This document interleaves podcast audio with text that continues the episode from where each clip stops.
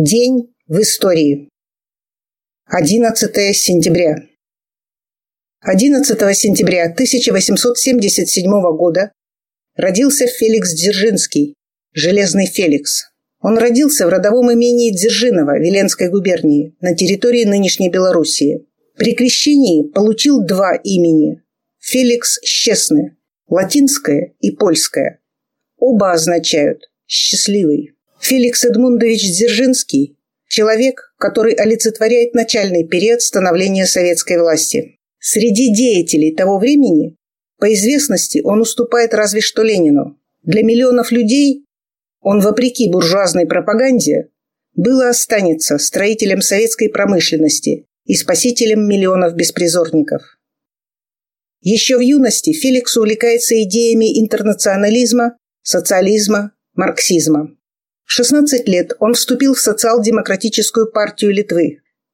Именно с этого момента для него начинается жизнь настоящего революционера.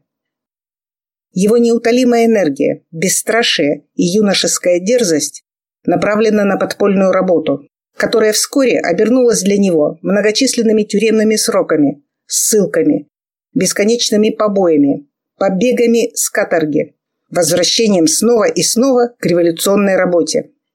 В 1907 году Феликс Дзержинский в качестве представителя от социал-демократов Польши входит в Центральный комитет Ленинской РСДРП. К 17 году за спиной Дзержинского находится более 11 тюремных заключений. Последний приговор на каторгу был весной 16 года. Февральскую революцию он встречает в Бутырской тюрьме. После освобождения Дзержинский является самым активным организатором восстания. В ходе проведения Октябрьского переворота он руководит захватом телеграфа, обеспечивая связь со Смольным. После восстания в стране царит беспредел, погромы, разгул бандитизма. В связи с этим 7 декабря Совнаркомом было принято историческое решение учредить ВЧК – Всероссийскую чрезвычайную комиссию во главе с Феликсом Дзержинским. Чрезвычайная комиссия имела чрезвычайные полномочия и не менее чрезвычайные задачи. Чекисты занимались борьбой с контрреволюционными заговорами, с саботажем буржуазных чиновников, внешней разведкой, контрразведкой, борьбой с бандитизмом, охраной тыла во время гражданской войны и охраной государственных границ СССР. Им же пришлось заниматься борьбой с беспризорностью. Беспризорников по стране насчитывалось около 5 миллионов. 5 миллионов беспризорников, обычной судьбой которых в капиталистическом обществе было бы умереть от болезней и голода, были помещены в детские дома и коммуны, где получили кров, пищу, медицинскую помощь и образование, да и просто возможность счастливой жизни. Восемь академиков СССР – бывшие беспризорники. Разве можно себе представить подобное сейчас? Дзержинский отличался феноменальной скромностью. Интерьер его жилья – это диван, стул, письменный стол и книжные полки. Одежда – неизменная военная форма. Не менее феноменальной была его работоспособность. Железный Феликс умел достигать поставленных перед ним целей в любых условиях. За несколько лет под его руководством удалось восстановить дееспособность железной дороги, отстроить промышленность по всей стране разобраться с врагами революции. При такой нагрузке он еще успел создать спортивное общество «Динамо».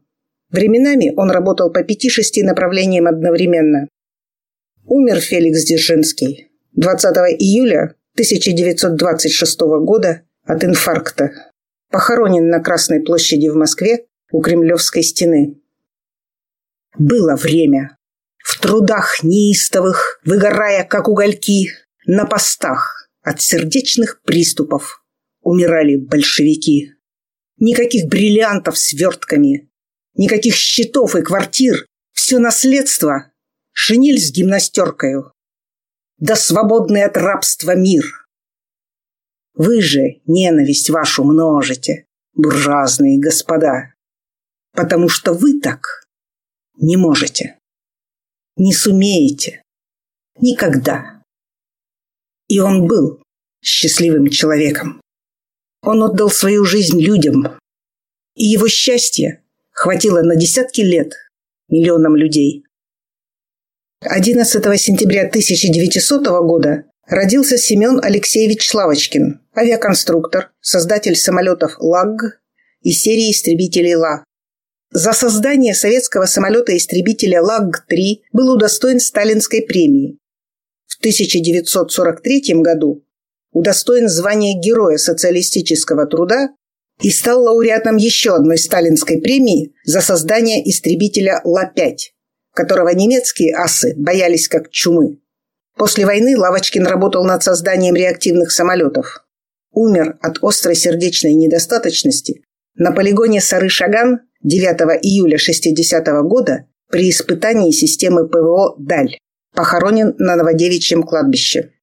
11 сентября 1906 года в газете «Пролетарий номер 2» была опубликована статья Владимира Ильича Ленина «Уроки московского восстания». 11 сентября 1918 года образован Южный фронт. К началу октября войска Южного фронта состояли из пяти армий – 8, 9, 10, 11 и 12. В тот же день образован Северный фронт. В состав фронта вошли 6 и 7 армии.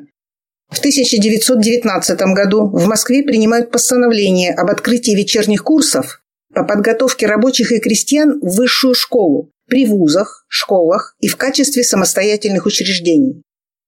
В постановлении Наркомпроса РСФСР от 11 сентября 1919 года об организации рабочих факультетов рабфак определен как автономное учебно-вспомогательное учреждение, специальные курсы для подготовки в кратчайший срок рабочих и крестьян в высшую школу.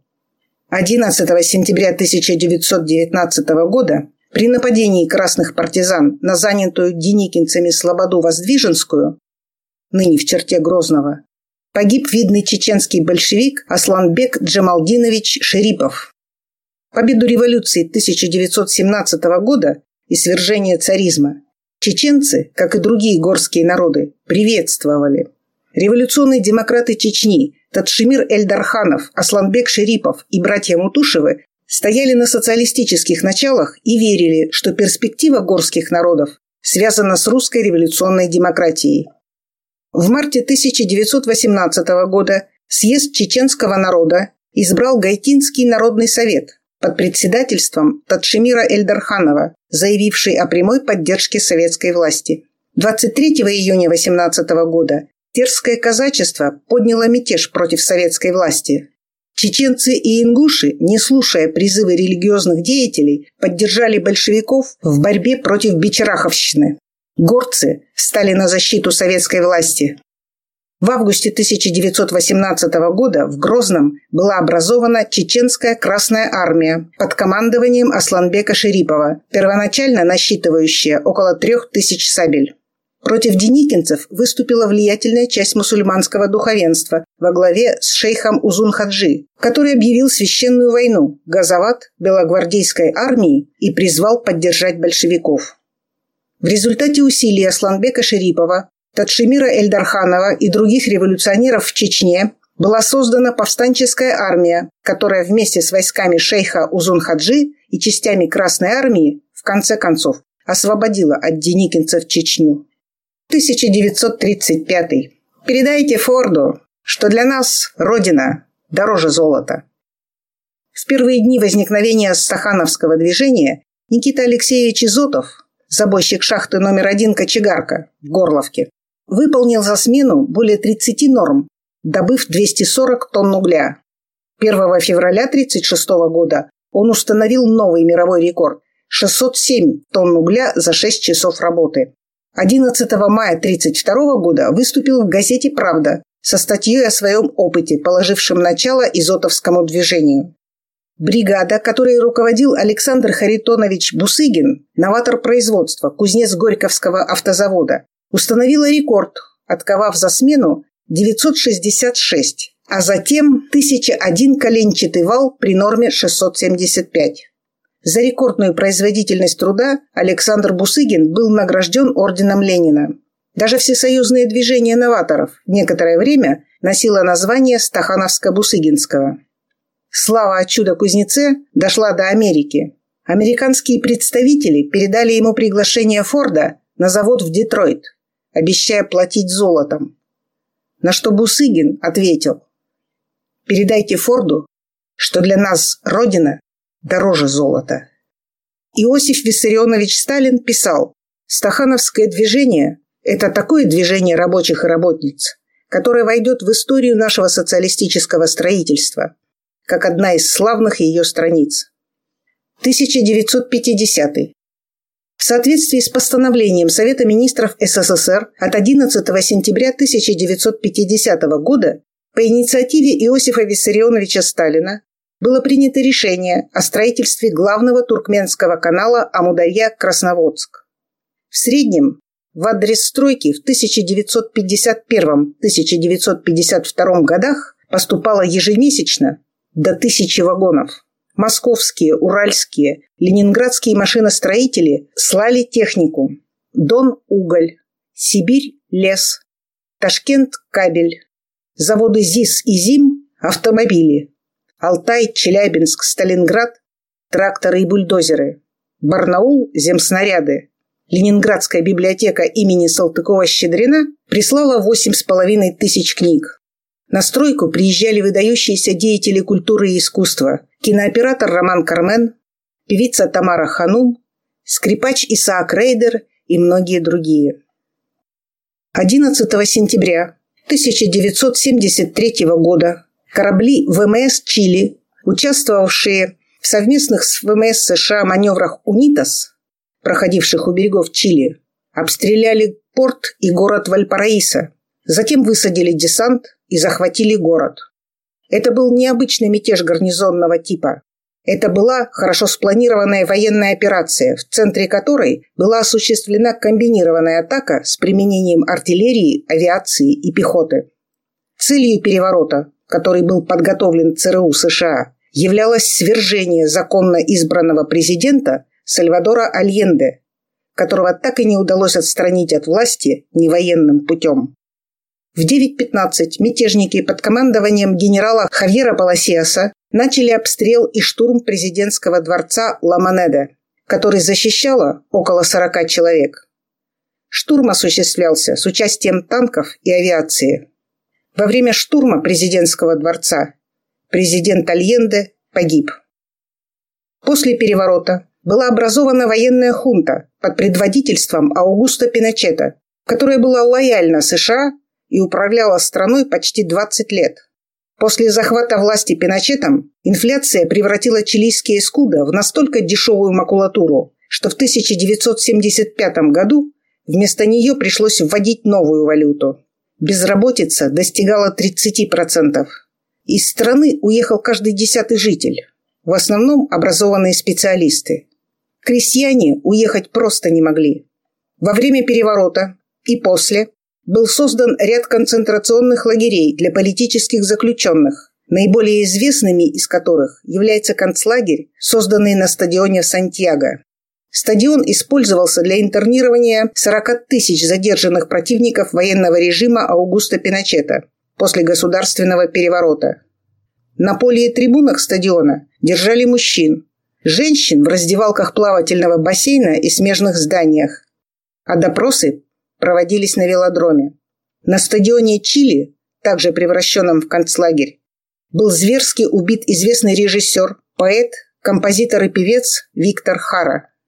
В течение четырех дней его избивали, пытали током, ломали руки.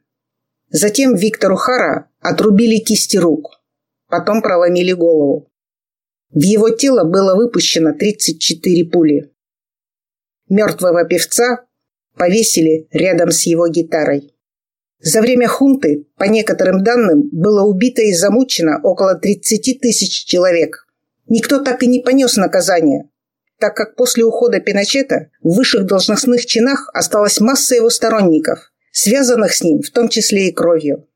Несмотря на неоднократные попытки осудить самого Пиночета, по множеству пунктов обвинения, включая массовые убийства политических оппонентов, торговлю наркотиками и оружием, Привлечь к суду его так и не удалось.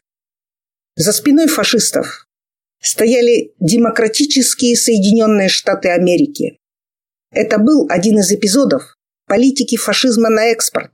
Фашизма, который в упор не видят наши якобы левые либералы.